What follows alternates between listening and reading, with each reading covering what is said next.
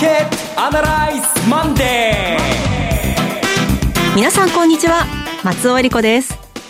マーケットアナライズマンデーをお送りします。パーソナリティは金融ストラテジストの岡崎良介さんです。岡崎良介です。今週もよろしくお願いします。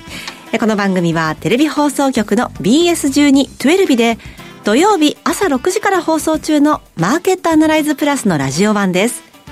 海外マーケット東京株式市場の最新情報具体的な投資戦略など耳寄り情報満載でお届けしてまいります。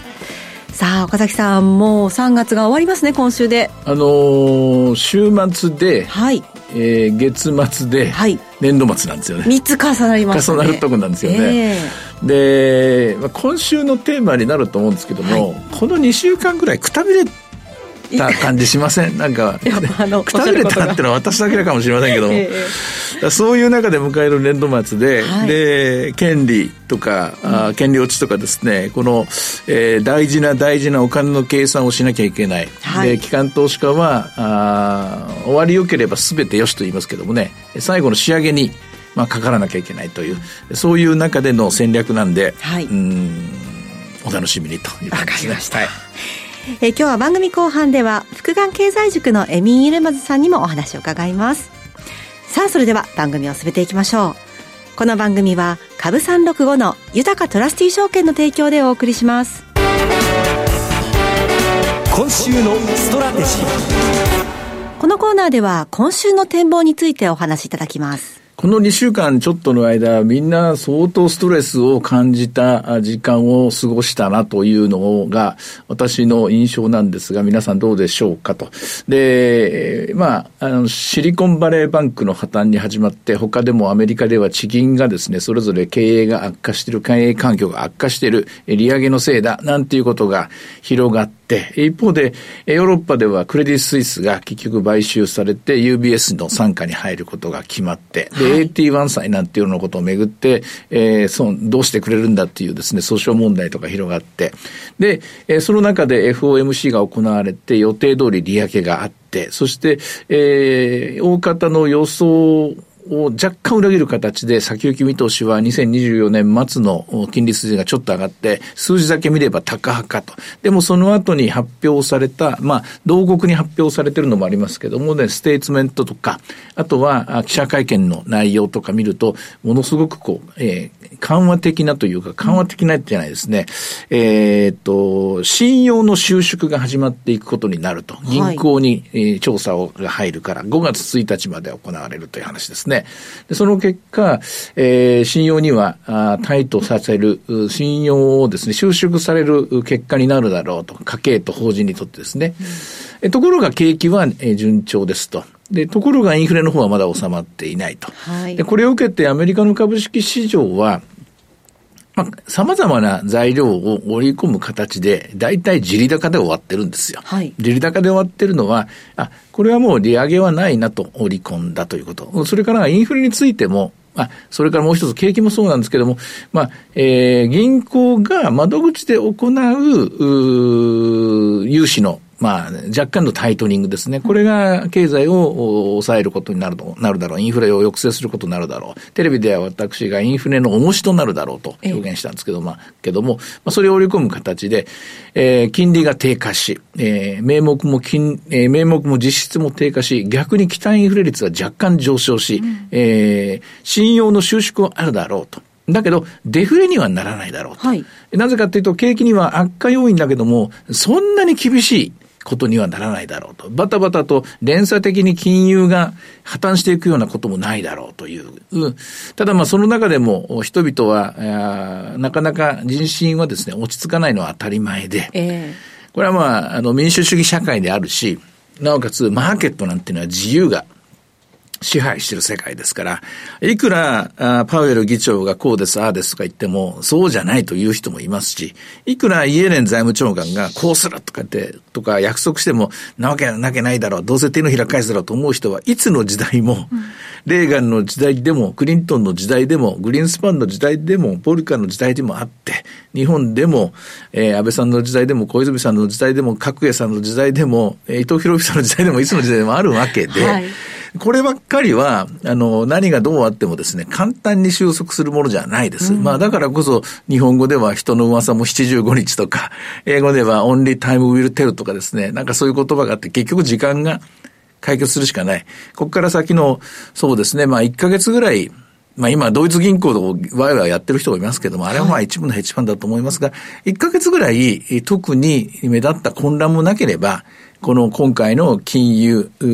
市場のうん危機が来るんじゃないかっていう懸念とか、銀行の破綻問題は忘れ去られていくって言いますか、過去のものになっていくんじゃないかと思います。でも逆に、まだまだ続くとってことになると、またまたこれ、えー、燃え、えー、火の粉が残るという形になりますから、これは様子を見るしかないんですけども、まあ、ひとまず今週に関して言うと、このニュースをめぐってですね、はい、上がるだの下がるだのっていうですね、そういう予想を立てなくてもいいだろうなと。まあ立てたい人もいるでしょうし、あの、それを材料にっていう人はまだ一回いるかもしれません、知りませんが、私は今週に関して言うと、これは、えー、あの、メニューには入んないですね。あ、そうですもう終わりました。逆にじゃあ今週は何に着目しておいたらいいんでしょうか？え今週は、はい、えー、ちょっとそっとしといてよみたいな気持ちでしょう、みんな。そっとしといてよってのは、ボラティリティを見ればわかります。アメリカのボラティリティ21、日本のボラティリティ19、どう見てもこれ金融危機の前のボラティリティではないわけですよ。でそうではなくて、みんなが一番関心あるのは、今週に関して言えば日本では権利ですね。はい。配当ですね。すね年度末ですね。はい。アメリカでも同じで、第一四半期がおりますから、まあ、これ第一四半期が終わったところで、えー、いろんなもののデータがですね、こう整理されていきますのでね。で、それで次の四半期、えー、勝負は46以降の景気に変わり、かかってきますから、このあたりのところは問題になってくるんですが、おそらくまあ、えー、と、つまんない言い方ですけども、今週は、えー、っとですね、えー、と、トータルリターンベースでは、日経平均株価は横だ、横ばいだと思います。トータルリターンベースっていうのは、日経平均で言うと、もう250円とか70円かな、それぐらい配当が落ちるんですね。で、その分で、えー、考えると、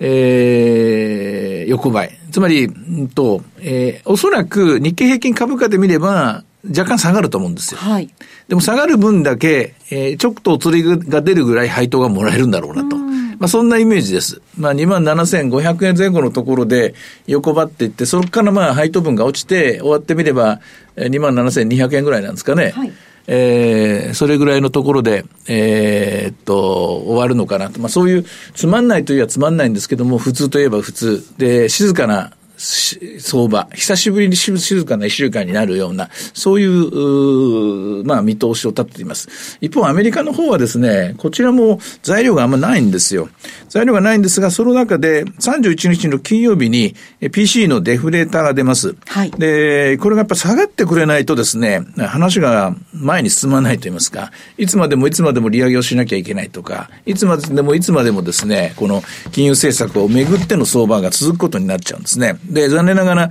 今の市場予想は、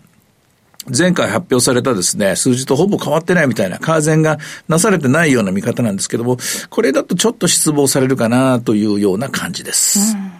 日本の方で見ますと、水曜日29日が、えー、権利付きの銘柄の、えー、最終売買日ということで。最終売買ですね。この日の引けまでは我慢して持たなきゃいけないっていうですね。はい。そしてお家が木木曜日30日ということになるんですけれども、はい、この細かい単位で見ていくと、1週間の中を見ていくと、どこがこう攻め時みたいなのってありますか？攻め時で言うと、はい、今週に関して言うと、えー、まあ、あの、せあのこの水曜日まで、えー、は、やっぱ押し目買いになると思いますよ。はい、押し目買いってちょっとでも下がったら、今日もそうですけども、意外とあっさり高く始まったなっていうことが、えー、かあの、なんて言いますか、感覚的に残るでしょうし、あと、だれるかなと思ったら、やっぱり前日比今のところ、全場だけ見てもなかなかマイナスにならないような動き方をしてますでしょ。うはい、やっぱり先週の金曜日の水準っていうのをみんな意識しながら、うん、少し下がったら買っておこうと。で、やっぱ配当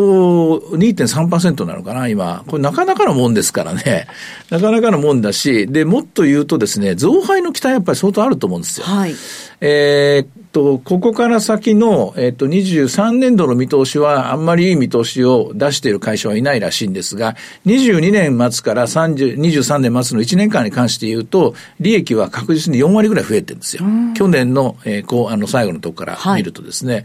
えー、すでにで終わったところですよ。終わったデータで言うと。で、それでいくと、配当の分がまだ2割ぐらいしか上がってませんから、まだまだあともう2割ぐらいは、えー、利益に連動して配当成功が一緒だとすればですね、利益に連動して配当が出すのであれば、まだもう少し増配期待は出るなという期待が続きますので、うん、そういう意味では、え今回の権利の取り方は買いの権利取りになると思います。うん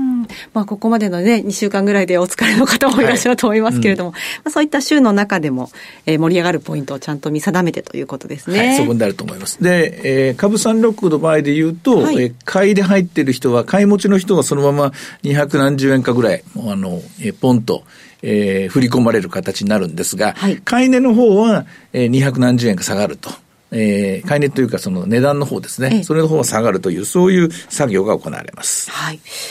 えー、ではちょっと指標を見ていきたいんですけれども、えー、為替の方なんですね。今日は130円76銭から77銭で先ほど取引されていました。はい、今週いかがでしょう？これも、えっ、と、120円台に入る瞬間もあるんですけども、はい、さりとて円高にそこまで持っていけるか、例えば円の金利が上昇することで引っ張れるかというと、これは、えー、上田次期日銀総裁がはっきりと、まあ、金融緩和を続けるという、えー、そういう言葉を出しているので、それは難しいと。じゃあ、えー、まだまだアメリカの長期金利が下がるのかこの可能性はあります。はい、この可能性はあるんですけども、それにはやっぱり材料を待たなきゃいけないんで、まあ、さっき言いました通り、えー、何、何事もなく過ぎていくのであれば、なかなか3.39まで10年金利下がりましたけども、次のゾーン3.25まで下げるためには、やはりもう一段の、材料が必要だと思うんですね。で、例えば CPI とか PC とか下がったとってですね、はい、それは短期金利の低下余地なんで、あの、今足元の PC とか足元の CPI と10年金利の間の相関は、ちょっと今、薄れているというか、もうすでに織り込んだところになってますからね。そう考えると、やっぱり130円ぐらいのところで、今週も、えー、ちょっと休ませてと。うん、少し、えー、対価なく過ごせる一週間があってもいいんじゃないの？みたいな、そういう展開になると思います。なるほど。株三六五の方はいかがでしょう？はい。えー、スタート514円、えー、598円まで上がった後、394円まで下がる局面もあったんですが、ここまでですね、値幅としては今のところ200円ぐらいです。現在は475円という水準でですね、取引が、えー、続いています。はい。さて、いろいろ展望していただきました。土曜日朝には6時から放送していますマーケットアナライズプラスもぜひご覧ください。また、Facebook でも随時分析レポートします。以上、今週のストラテジーでした。ではここでお知らせです。株365の豊トラスティ証券から岡崎良介さんがご登壇される YouTube から飛び出しての全国無料少人数制セミナーをご案内します。今回ご案内するのは4月8日土曜日東京日本橋人形町で開催。豊か TV プレゼンツ、岡崎良介の投資戦略 in 東京です。12時半会場、午後1時開演です。講師は、この番組でおなじみ、岡崎良介さん、そして大橋弘子さんです。岡崎さんが今後の投資戦略をたっぷり解説、Q&A も合わせておよそ2時間たっぷりとわかりやすく解説します。さあ、岡崎さん、4月8日土曜日、東京ですね。はい、もう東京ではこれで何回目なのかな ?3 回目になるのかな？はい。少人数で40名とか、せいぜい80名とか、それぐらいの規模で、え皆さんの顔、表情、目の輝きなんか見える範囲でやりたいという私のお願いで、ええ、連、あの、なんあの継続しているセミナーです。で、えっと、参加される方にはみんなスマホとか、はい、iPad とか、あるいは PC なんかストレートに持ってくら、来てくださる方方もいるんですけど、持ち込んでもらって、で、皆さんからこうチャット形式で、えー、随時質問とか受け付けながら、で、その質問がこう、誰かが質問書いたら、それにいいねボタンを押してもらって、私もそれ聞きたいと思ったら、どんどんどん増えていくっていう形で、はい、そういう形式のですね、セミナーを、えー、今年から始めたんですね。はい、それの、多分3回目は、もうちょっと回数覚えてないですけどね、3回目か4回目だと思います。さあ、それでまあ今回は4月なんで、いよいよ新年度の戦略を立てることになるんですが、一通りですね、大体材料出揃ったかなと思うんですよ。はい、FOMC で、えー、見通しも見えましたし、で、えー、っと、くすぶっていたこの金融危機問題とかもどうやって解決していくのかとか、で、えー、あるとしたらどういうことがあるのかとか、まあそういうのも見えてきたので、そういう意味では、えー、結構具体的な話ができる4月8日になるんじゃないかなと思っています。まあ資料の方はちょっとずつ今書き始めてる、FOMC が終わってから作り始めてるところなんですけれども、まあ今回は特に、えー、QA のところですね、ここに、やははり今までもそうだったんですけど、やはりかなりまあ皆さんいろんな質問っていうか不安みたいなお持ちなので、はい、ここに力を入れてですね、えー、ある程度の20分とか30分ぐらい時間取って、えー、作っていこうかなと思っています。はい。こちら入場は無料です。定員は40名です。今回のセミナー受講も、これまで豊かトラスティ証券のセミナーに参加されたことがない方に限定をさせていただきます。会場は東京日本橋人形町の豊かトラスティ証券本店9階セミナールームです。地下鉄人形町駅水天宮駅から徒歩圏内です。セミナーのお申し込みお問い合わせは、豊かトラスティ証券お客様サポートデスク、フリーコール0120-365-281 0120-365-281までお願いします。受付時間は土日祝日を除く午前9時から午後7時までです。締め切りは4月6日木曜日の正午です。応募状況によっては締め切りを前倒しする場合がございます。貴重な機会ですので関東地方にお住まいの皆さんぜひ振るってご応募ください。なお、ご案内したセミナーでは紹介する商品などの勧誘を行うことがあります。あらかじめご了承ください。以上、株365の豊かトラスティ証券からセミナーのお知らせでした。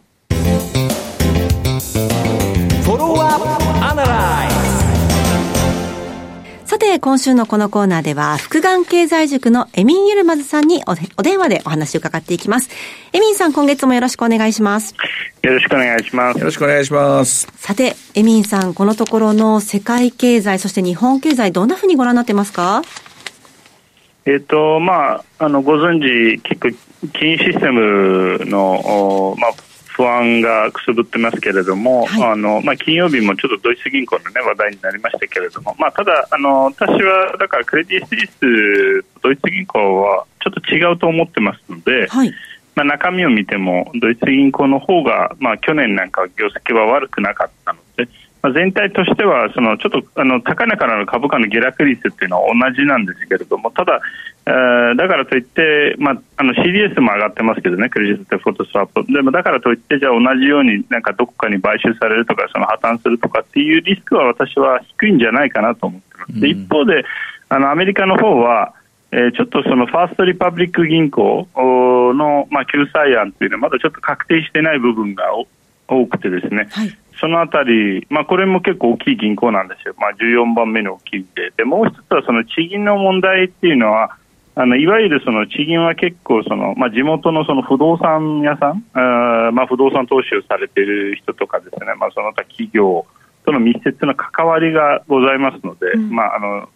えー、結果的にはそれがちょっと不動産セクターにですねあのこの波及していく可能性があるんでこの危機的な状況ただそれはまあ、もうちょっと後かもしれないですね。だから目先は、一旦ちょっとこの危機がどうもちょっと抑えられた、あ火消しができた感じはします。ただまあこれはリーマンショックの時もそうだったんですけれども、まあ、一旦ちょっと落ち着いた後にもう一回別のところで、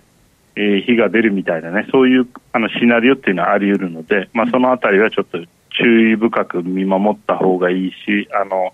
ちょっとレバレッジは軽めにした方がいいですよね、このタイミングで。そうなんですよね。まあ、リーマンの時も、ベアスタンズが3月に救済された時に、正直私も、ああ、よかった、これで終わったと思ったことを覚えてますよ。ミンさんもそうだったんじゃないですか。いや、そうなんですよね。まあ、そう、そうだったし、あとは、まあ、当時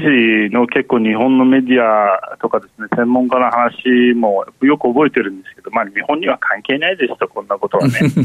えー、ってよく言ってたからね、まあ、日本の銀行とか日本の金融機関はこんなの全然関係ない、これアメリカの話だみたいなね、ことを言ってたから、その後に大変なことになりましたので、まあ、必ずしもね、今回の問題のやっぱり、えー、内容というか中身は違う、当時みたいなですね、そういう。あのいわゆる不良債権的なものはないんだけれども、うん、ただ、まあ、別の意味での逆にですねあのいろんなところに飛び火していく可能性もあるしで当時と何が違うかってもう一つはあのやっぱりリーマンショックの時にまだアメリカと中国が仲良くてその後もやっぱり中国の景気刺激策であの世界経済が回復していった局面もあるけど、今、地政学リスクって極めて高いじゃないですか。そうなんですね。そこもちょっと心配してますね。うん、あともう一つ、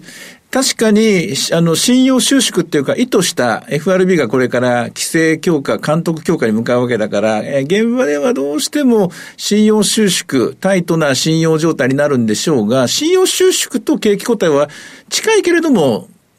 イコールではないし、で、もっと言うと、信用収縮とデフレっていうのも近いようで遠いわけなんで、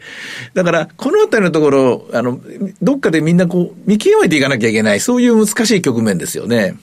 そうですね。でもう一つは、だから、もし、あの、プラス面があったとすれば、今回の、あの、銀行危機に、まあ、おそらくおっしゃる通りで、えー、その信用収縮で、インフレ抑制効果は結構あるんじゃないかなと。うんいう感じはしますんで、その意味で逆に FRB は利上げする必要ないんですよね、これ以上は、ねないと思いますね、うん、逆に先週も別にしなくてもよかったんじゃないかなと私は思ってるんですよ。うん、まあまあ、でもそれは一部の地区連銀の人ですごいあの怒ってる人がいるみたいだから やらなきゃしょうがないんでしょうけどね。あなるほどね、そういうことなんですよね。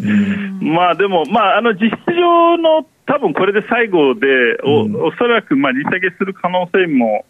今年はあるんじゃないかなと、私、大いに、まあ、自分らではないって言ってますけれども、うん、あのおっしゃる通りで、信用収縮によって、かなりのインフレ抑制効果は期待できるんではないかと思います。うん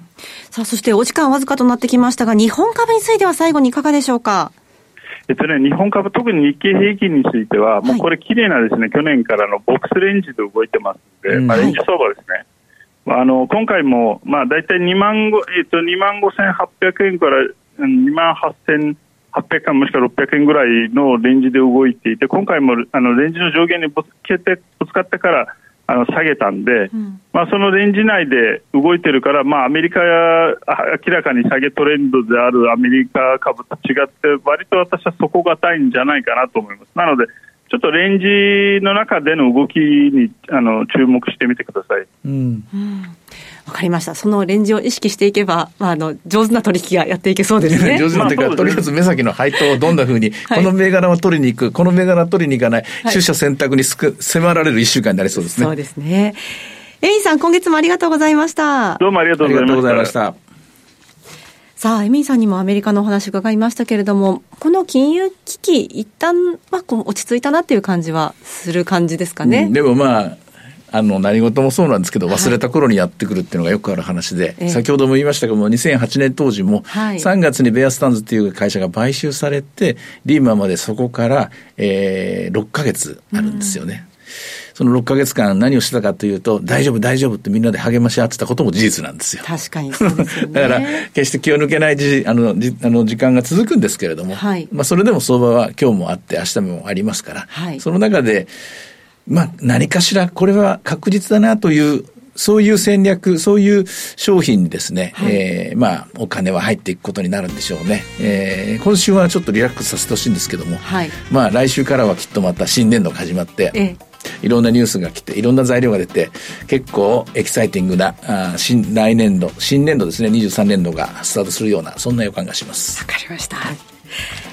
さて、マーケットアナライズマンデーはそろそろお別れの時間です。ここまでのお話は、岡崎良介と、そして松尾英里子でお送りしました。それでは今日はこの辺で失礼いたします。さようなら。この番組は、株365の豊かトラスティ証券の提供でお送りしました。